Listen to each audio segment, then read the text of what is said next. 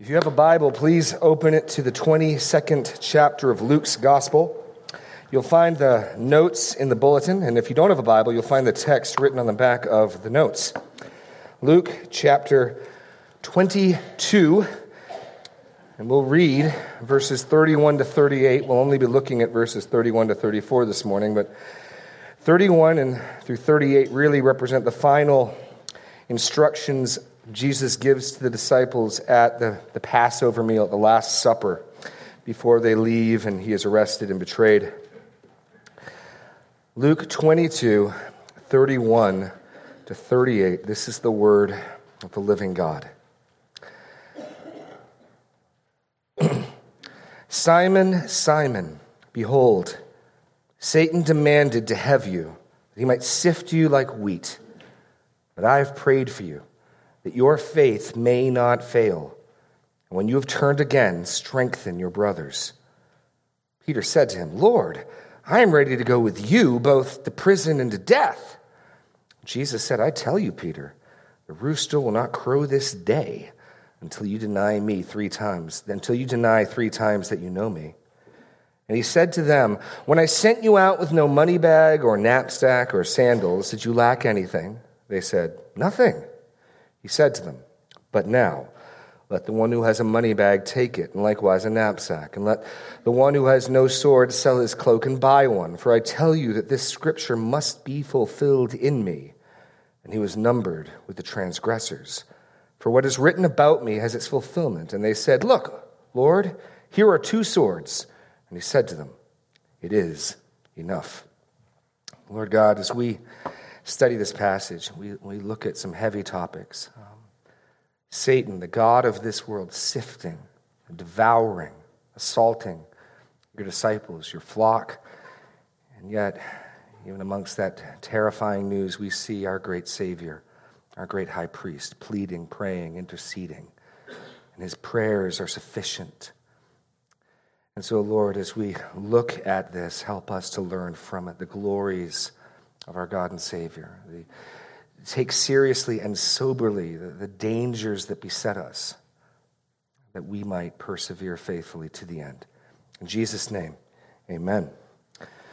Like I said this morning, we're going to look at the first four verses, verses 31 through 34.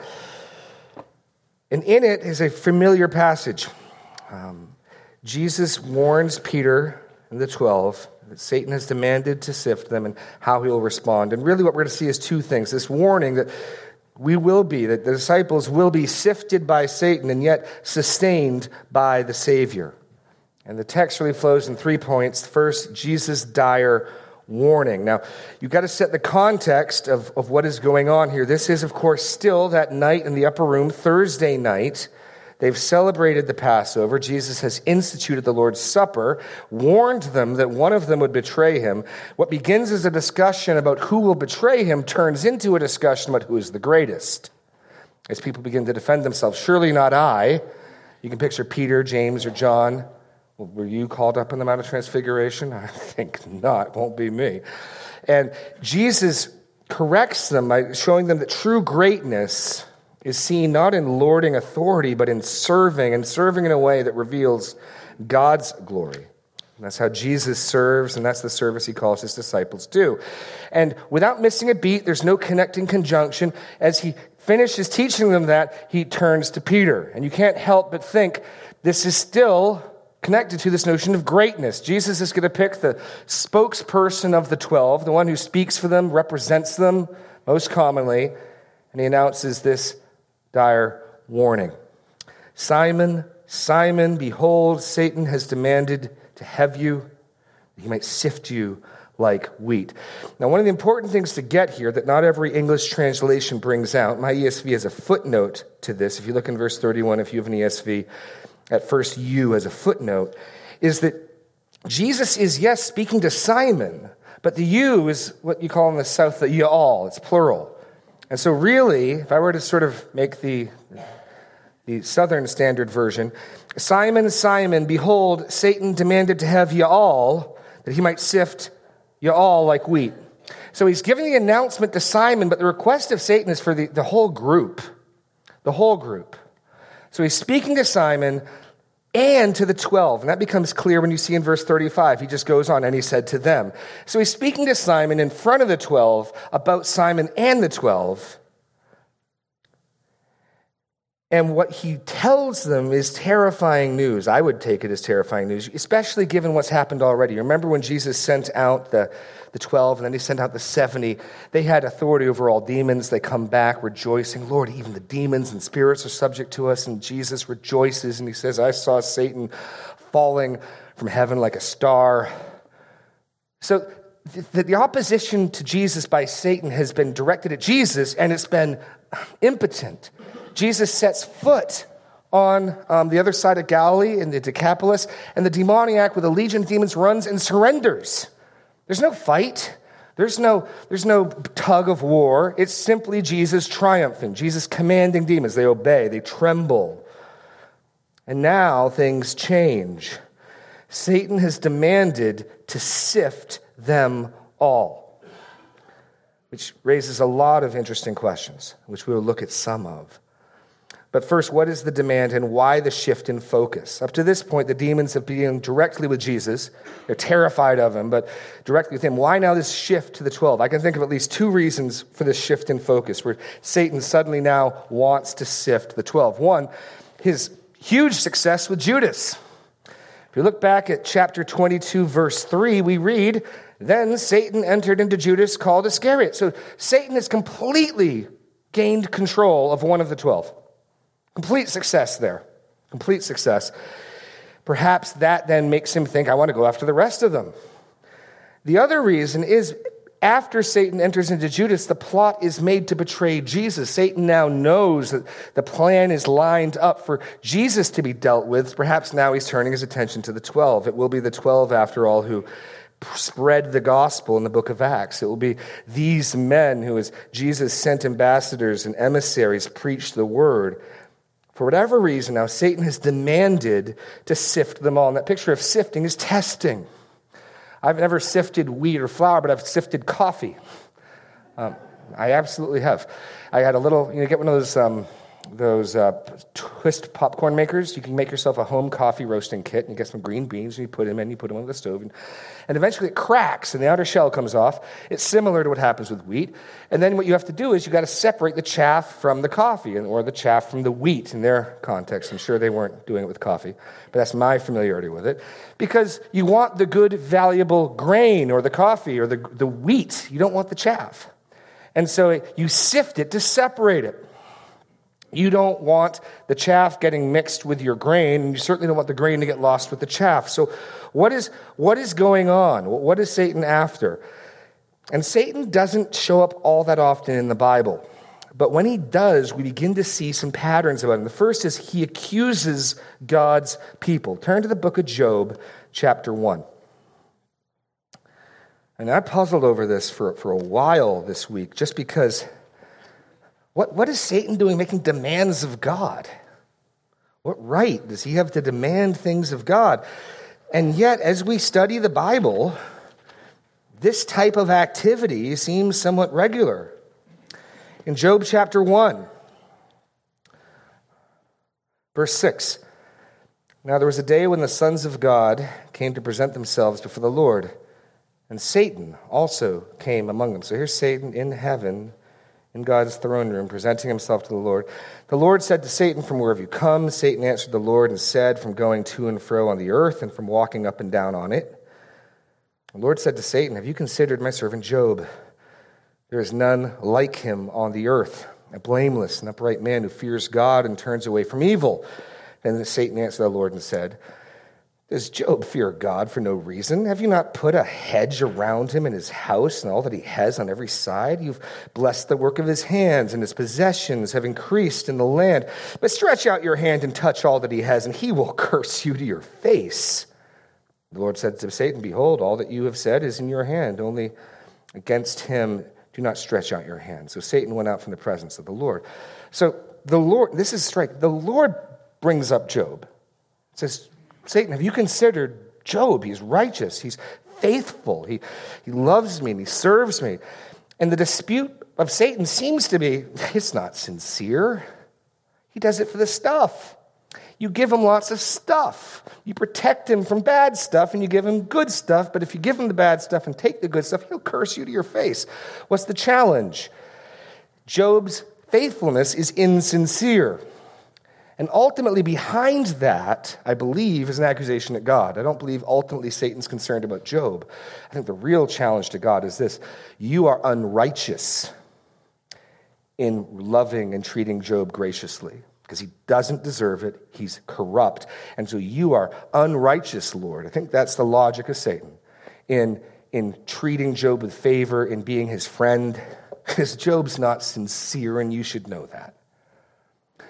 So, from, from the book of Job, which is one of the earliest books in the Bible, Satan appears to have some purview, some prerogative that God seems to tolerate, respect, I don't know, in testing and sifting the genuineness of the faith of God's people. In fact, in, when he next shows up, you don't need to turn there, but in Zechariah, if you remember when we studied through Zechariah, we have this scene.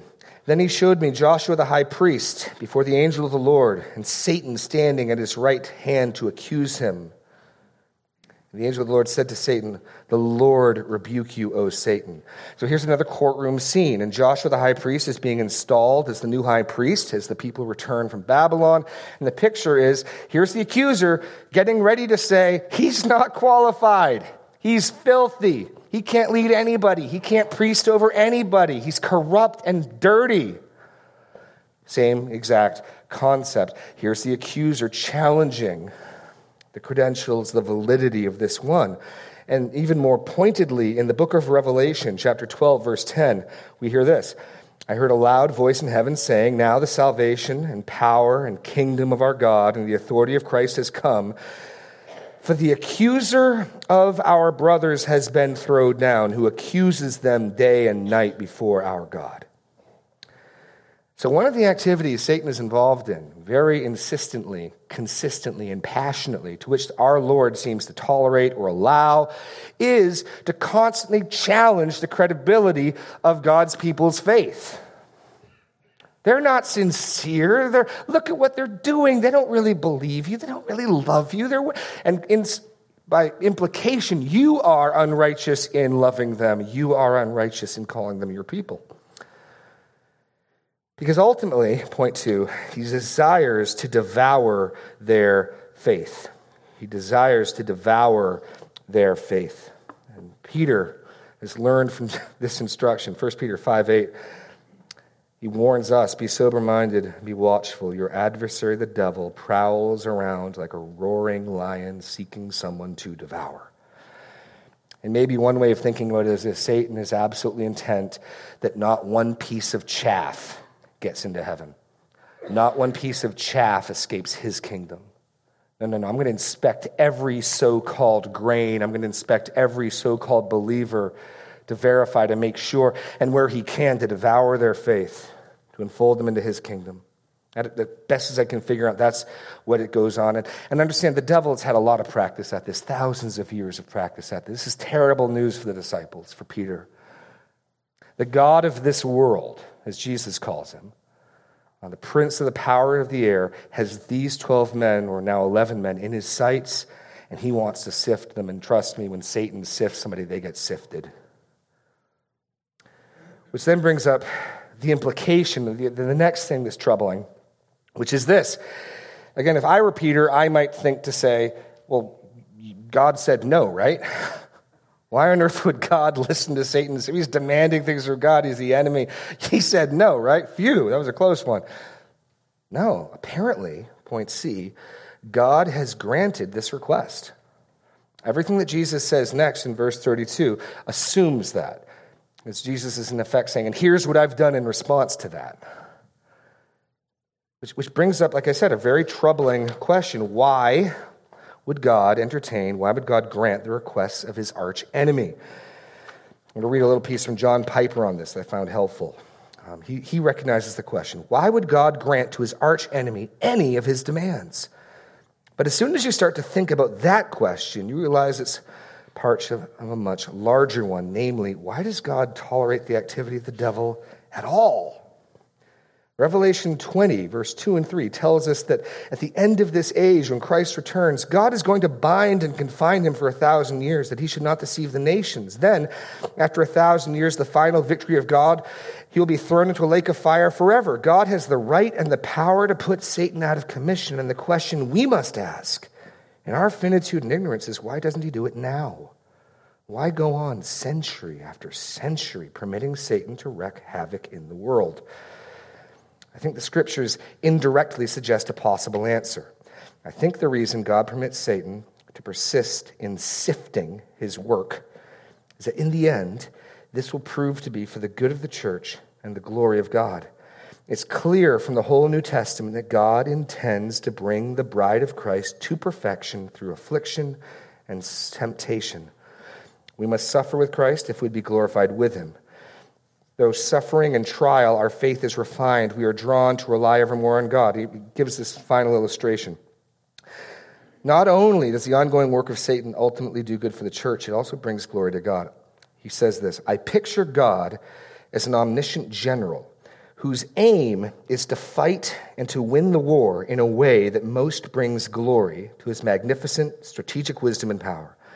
So instead of simply steamrolling over the enemy all at once, he combines strategic advances and strategic retreats that allow the enemy some illusion of success and brings out all their ignorance and hate for the general so that it can be seen for what it is. In his great wisdom, the general knows when and how the end should come. He will give way for a time to allow the enemy to rage in defiance, and then, when sin is seen for all that it is, he will close in and destroy the enemy in such a way that none can doubt the wisdom and glory and power of the general. And that is a helpful illustration. Because here's God's arch enemy, if you will, making demands of God, and implicitly, God has granted this request. Which brings us to the next difficult point, which is God is sovereign. And if you picture God as a chess player against the devil, which I think sometimes people picture, and so you've got God is he's going to win, but it's going to be close. And God makes a move, and Satan makes a counter move, and then God makes a counter move, and it's going to be it's going to be a nail biter down to the very end. But we're confident God will win in the end. That, that is not the picture of the Bible. Satan has to get permission to do stuff from God. And yes, he is God's enemy. He's defiant. He's a rebel. Yet there's a profound sense in which, point one, Satan is God's subject.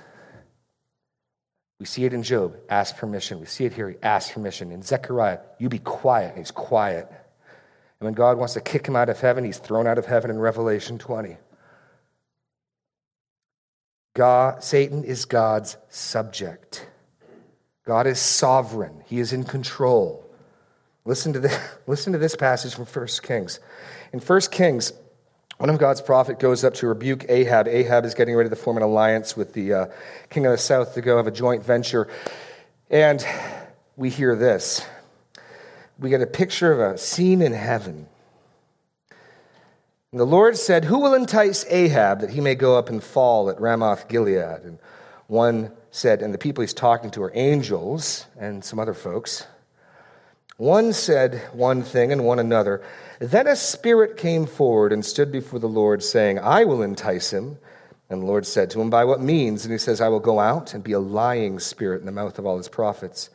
And he said, You are to entice him, and you shall succeed. Go out and do it. Now, therefore, behold, the Lord has put a lying spirit in the mouth of all these your prophets. The Lord has declared disaster against you.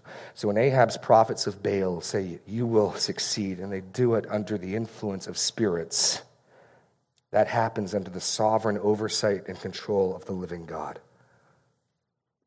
Satan is, as my old pastor used to say, God's Satan. He's on a leash. He has to get permission. He rages. He's powerful. He's terrifying.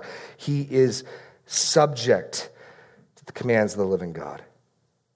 Which then, of course, raises a question then how does God not stain himself with such activity? I mean, could we not then think that all the temptation and all the trials coming upon God's children are really God's fault if Satan has to get permission? And yet, James insists he himself tempts no one. And there's a mystery here. Pastor Daniel last week referred to our series on election and predestination. We deal with this thoroughly there. But I'll simply say this and we'll see this even in this text a little bit later, God has a good purpose in Satan's evil.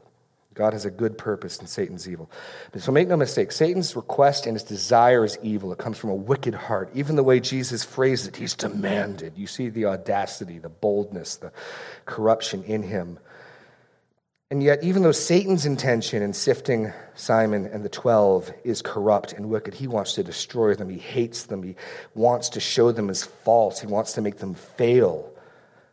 God has a very good purpose in granting that request. God is doing good here in saying yes. God is not doing anything wrong when he says yes to Satan's request. And we'll see that as the text follows out. So, first, Jesus' dire warning to Simon and the 12. Next, we get one of these wonderful but statements. Here's the bad news but. But I have prayed for you that your faith may not fail. And when you've turned again, strengthen your brothers. Now we see Jesus' faithful intercession. In fact, I'd suggest one of the reasons why it's good for God to allow the disciples, to allow us to be sifted, is so we can see these types of wonderful attributes of our Savior. Because Satan's sifting is what precipitates and, and prompts Jesus to do this intercession. Jesus prays on behalf of his disciples. It just boggles the mind how Jesus epitomizes the ethic that he just taught his disciples about the one who is great serving. He, this is hours before the cross. This is the last respite of peace and quiet before the cross. He's going to go to the garden. He's going to pray. He's going to sweat as though drops of blood. He's going to be betrayed. He's going to be arrested. He's going to be beaten. He's going to be mocked. He's going to be nailed to a tree in a few short hours. What is Jesus thinking about? His disciples. Was he praying about? them. It's marvelous. Jesus prays on behalf of his disciples. And notice, Jesus' prayer is both individual and corporate. He only says that the, the here, by the way, shift in verse 20, 32 to singular. So the, both of the yous in verse 31 are the y'all, all of you, plural. But in 32, I have prayed for you, Simon Peter, that your faith may not fail, and when you've turned again, strengthen your brothers. And initially, again, when I read this, I thought, well, what about the other 10? What about them? He is thinking about them because in praying for Peter, he wants Peter to strengthen them. So he's got all of the disciples in view. His prayer is individual and personal. He's praying for a person, Simon Peter, but he's praying for Simon Peter with the rest of the disciples in view. So he cares about the individual disciple, he cares about the corporate disciples. Jesus' prayer is both individual and corporate. But I want to notice something else. Jesus does not pray this way for the world. Now, this chapter began with a betrayal. Judas, Satan entered into him, and he went off, and he agreed to betray Jesus. And Jesus here announces to Peter, You will betray me. Two men betray Jesus in one night. One of them hangs himself goes to hell.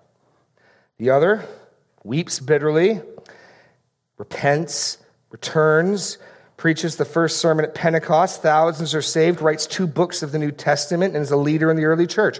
What accounts for that difference? And the danger is to say, well, Peter's just a better sort of chap than Judas. Peter just had a bit more grit and determination than poor old Judas.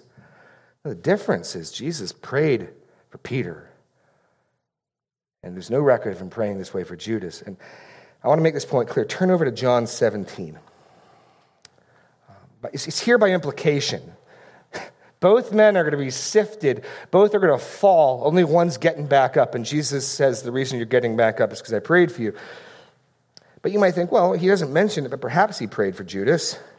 It's explicit in John 17. John 17 actually jumps a few hours ahead in our evening. Jesus is in the Garden of Gethsemane. He's praying. It's referred to as Jesus' high priestly prayer. And in the first five verses, Jesus prays for himself. Then in verses 16 through 20 through 19, he prays for the disciples. And from verse 20 through 26, he prays for all of us. So let's look at his prayer for his disciples. Verse 6 I have manifested your name to the world To, I've manifested your name to the people whom you gave me out of the world. Yours they were, and you gave them to me. And they have kept your word. Now they know that everything that you have given me is from you. For I've given them the words that you gave to me, and they have received them and have come to know in truth that I came from you, and they have believed that you sent me. I am praying for them. I am not praying for the world, but for those whom you have given me, for they are yours. All mine are yours, and yours are mine. I am glorified in them, and I am no longer in the world. And they are in the world, and I'm coming to you, Holy Father. Keep them in your name. What Jesus is doing in this prayer is he's been keeping them. He's telling the Father, I've accomplished your work. I've brought them to faith. I've taught them what you wanted me to teach them. They know who I am, they know who you are. And I've guarded them, but I'm about to head to the cross. And in that time, those hours where Jesus is bearing sin, where he is, is, separated, alienated in some sense from God, he will not be able to guard his sheep. And so he's begging, pleading, requesting that his father guard the disciples while he can't. While I was with them, I kept them in your name, verse 12, which you have given me. I have guarded them. Not one of them has been lost except the son of destruction that the scripture might be fulfilled. So understand that. There's no question about Judas's fate. He's the son of destruction. And Jesus let him be lost. That's what it says. I guarded them. Not one of them has been lost, except, so this is intentional. He knows what the scripture says. This is hard. We're dealing with the sovereignty of God. It's not that Jesus kicked him out, made him fail. He's actively guarding the 11 in a way that he's not guarding the son of destruction because he's God and he gets to do what he pleases. Back to Luke. Jesus prays, does not pray this way for the world. He does not pray this way for the world. Not to say he doesn't pray for the world, but these types of intercessory prayers are limited to his children, to his flock, to his people. I want you to notice point B that Jesus' prayer secures their perseverance. Just as Satan's request is assumed to be answered in the affirmative, so Jesus' prayer to the Lord is assumed to be answered in the affirmative. Because notice, I have prayed for you that your faith may not fail, and when you have been restored. Jesus doesn't entertain the slightest possibility that his prayer will be ineffective. If. Jesus prays, and when Jesus prays, his prayers are answered by the Father. And so it secures their perseverance. When, not if. But notice again what Jesus didn't pray for. Jesus did not pray that Peter would triumph in the trial. Again, if I were Peter, I'd be a little chagrined, a little taken back.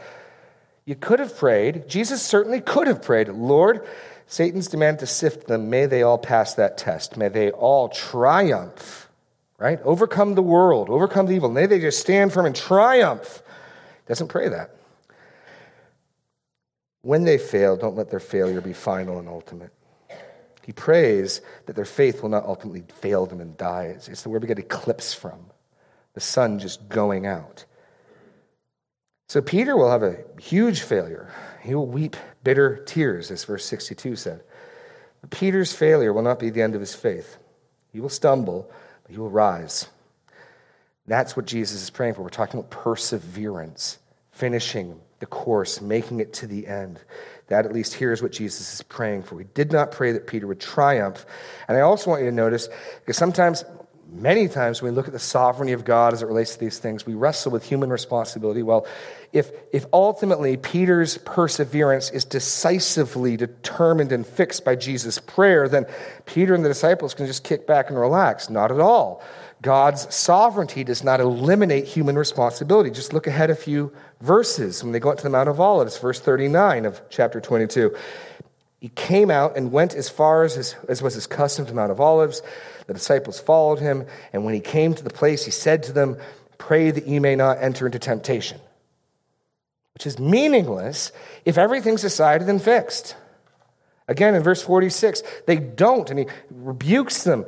Why were you sleeping? Rise and pray that you may not enter into temptation. So, the sovereignty of God And the power and the effectiveness of Christ's prayer for his sheep in no way mitigates or nullifies our responsibility to act, our responsibility to persevere. They work in some mysterious concert together.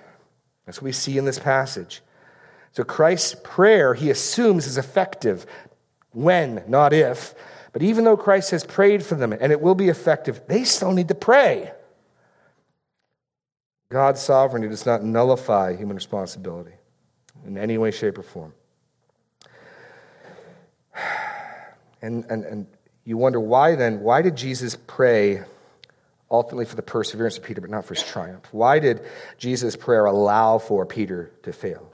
Peter will fail him in a huge way. He'll feel much shame and sorrow. I mean, again, look at verse 62. He went out and wept bitterly. And I've insisted that God has good purposes in all of this. Um, three, three things. Point C here Jesus will strengthen the disciples through a restored Peter.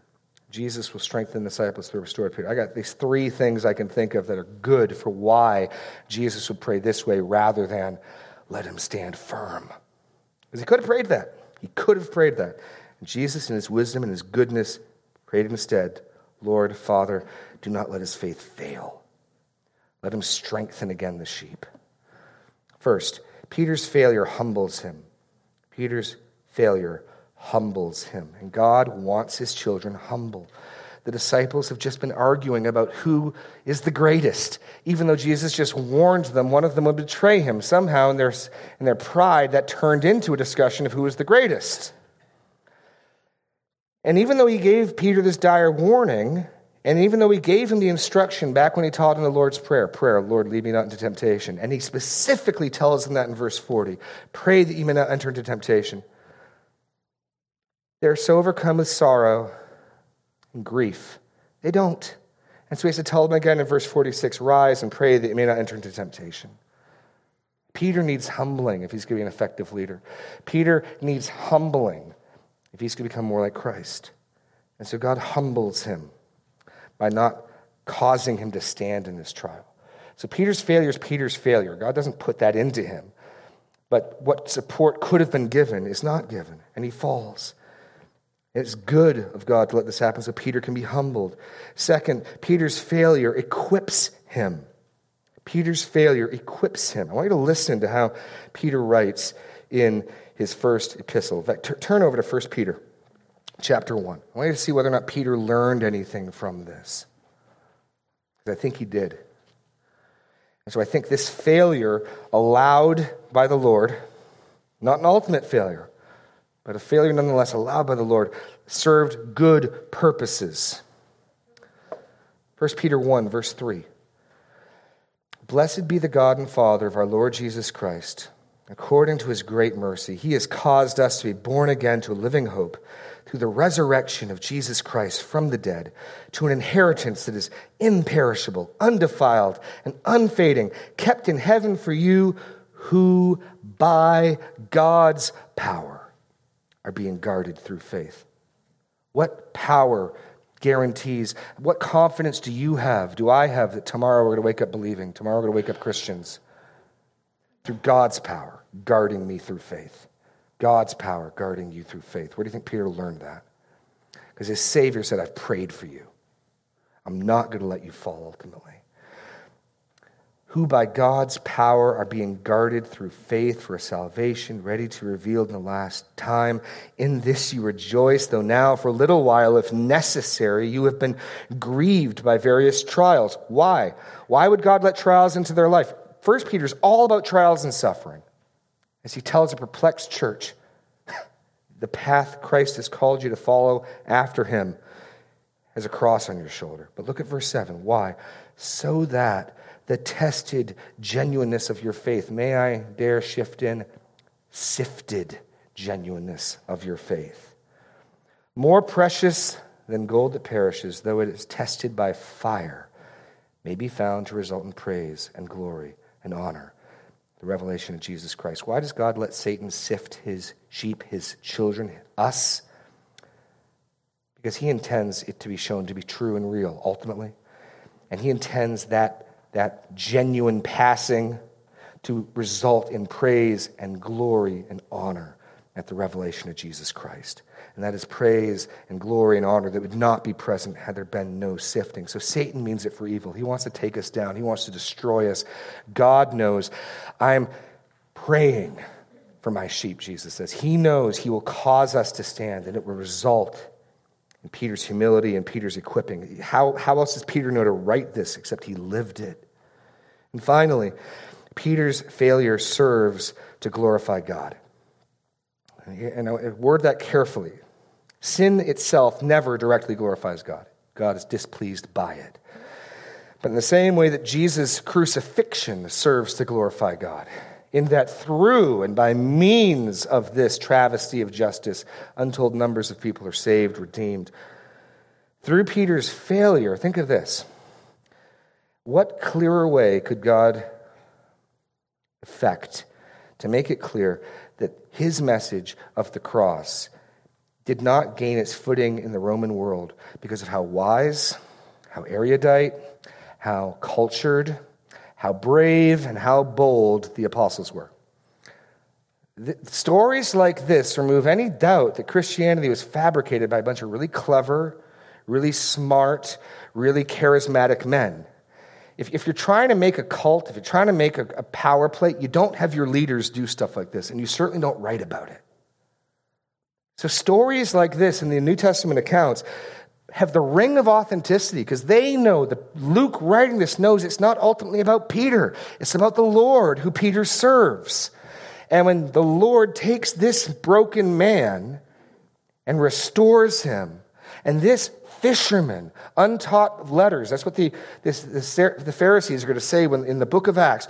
These are untaught fishermen, and they're overturning the world. Who gets the glory? See, that's exactly the type of service Pastor Daniel was talking about last week, isn't it? The service through trial and suffering and weakness so that the power of it being accomplished is seen to be from God. Peter's failure allows for all of that. That, that is some of God's good purpose in allowing Peter to fall. Why, why didn't Jesus pray, I pray that you would stand? Well, at least for those three reasons. At least for those three reasons. And I'll give you one more. It gives me hope. If God can work with a moron like Peter, and he's, he gets better, but there are times he puts his foot in his mouth. We'll see that in a second. A pompous, quick speaking, hot headed, self confident, proud fool that he is. If God can work through him, then maybe he can work through me. Maybe he can work through you. If all we saw was God choosing the wise, brilliant, courageous, invincible, stalwart men, I think we'd all shrink back in despair. Those are some of the good things. So Satan is going to devour and sift, and they're going to go through the wringer, but the Lord has prayed for them, and He will make sure that even though they suffer some temporary defeats, they will stand ultimately. Their faith will not fail them ultimately.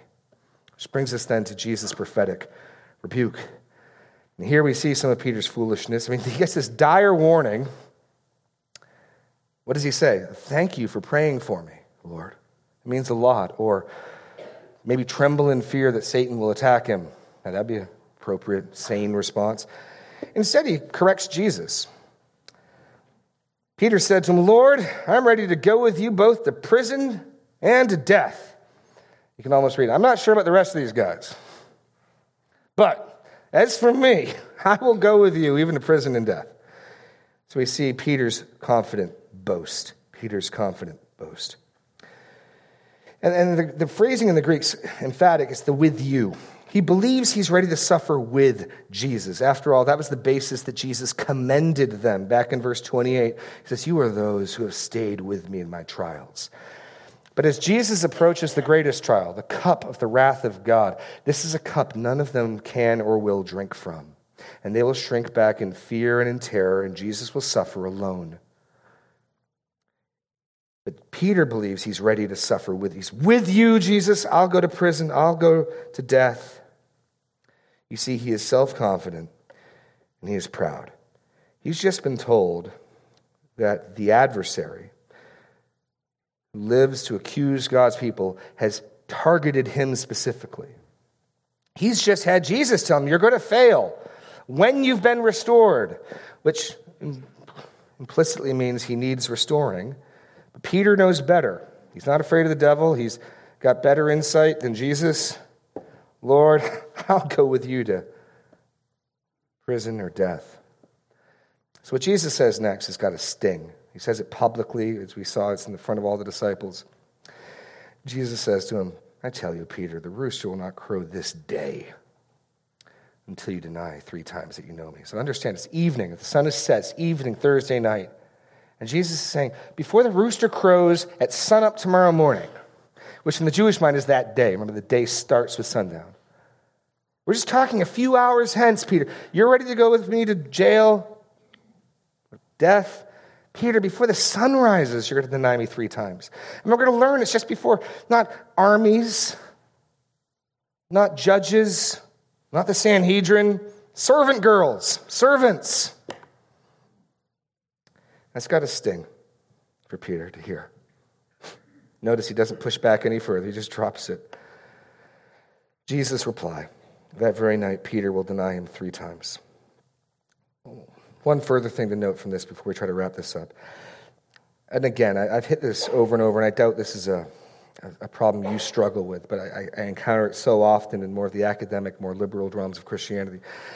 This belief that the crucifixion was some tragic error, some plan B, everything was looking good and it went wrong. Jesus is fully aware, and he has been, of the events of the crucifixion. He knows Peter will fail. He knows Peter will fall. He knows Peter will deny him. He knows Judas has gone and betrayed him. He said from as early as chapter 9, verse 20, clear as day, the Son of Man must suffer many things and be rejected by the elders, chief priests, and scribes and be killed.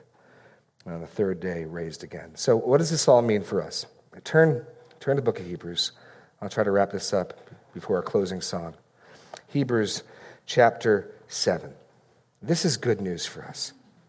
Okay? It is important that you and I run the race faithfully, that you and I run the race energetically, that you and I avail ourselves of God's grace, that we work out our salvation in fear and trembling. But decisively and finally, you're in my hope of perseverance. You're in my hope of making it firm to the end. is not finally found in ourselves, but in our great high priest. And that is the glorious truth we get from this. What hope do I have that Jeremy Kidder will finish the race? My Savior will hold me fast. My Savior intercedes for me. My Savior will finish what He began. He will not let me slip through His fingers. That's my hope. That's your hope. Hebrews chapter 7, verses 20 and 25. Let's start in 22. This makes Jesus the guarantor of a better covenant the former priests were many in number because they were prevented by death from continuing in office, but he holds his priesthood permanently because he continues forever. Consequently, he is able to save to the uttermost. I mean, isn't that just a wonderful word? His salvation isn't just basic, he saves to the uttermost. How? Why?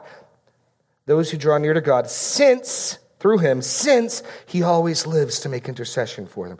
Jesus always lives to make intercession. What is Jesus doing at this very moment right now? He is in God's throne room interceding on your and my behalf, individually, corporately. Turn back to chapter 4.